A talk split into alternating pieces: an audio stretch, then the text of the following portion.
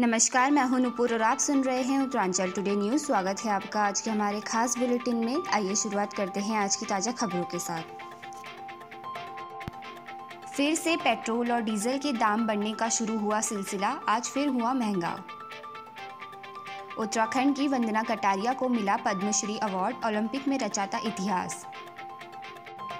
पुष्कर सिंह धामी आज लेंगे मुख्यमंत्री पद की शपथ, समारोह में प्रधानमंत्री मोदी, अमित शाह भी होंगे शामिल। देश में पिछले 24 घंटों में कोरोना के एक हज़ार सात सौ अठहत्तर मामले आए सामने, बासठ लोगों ने गवाई जान।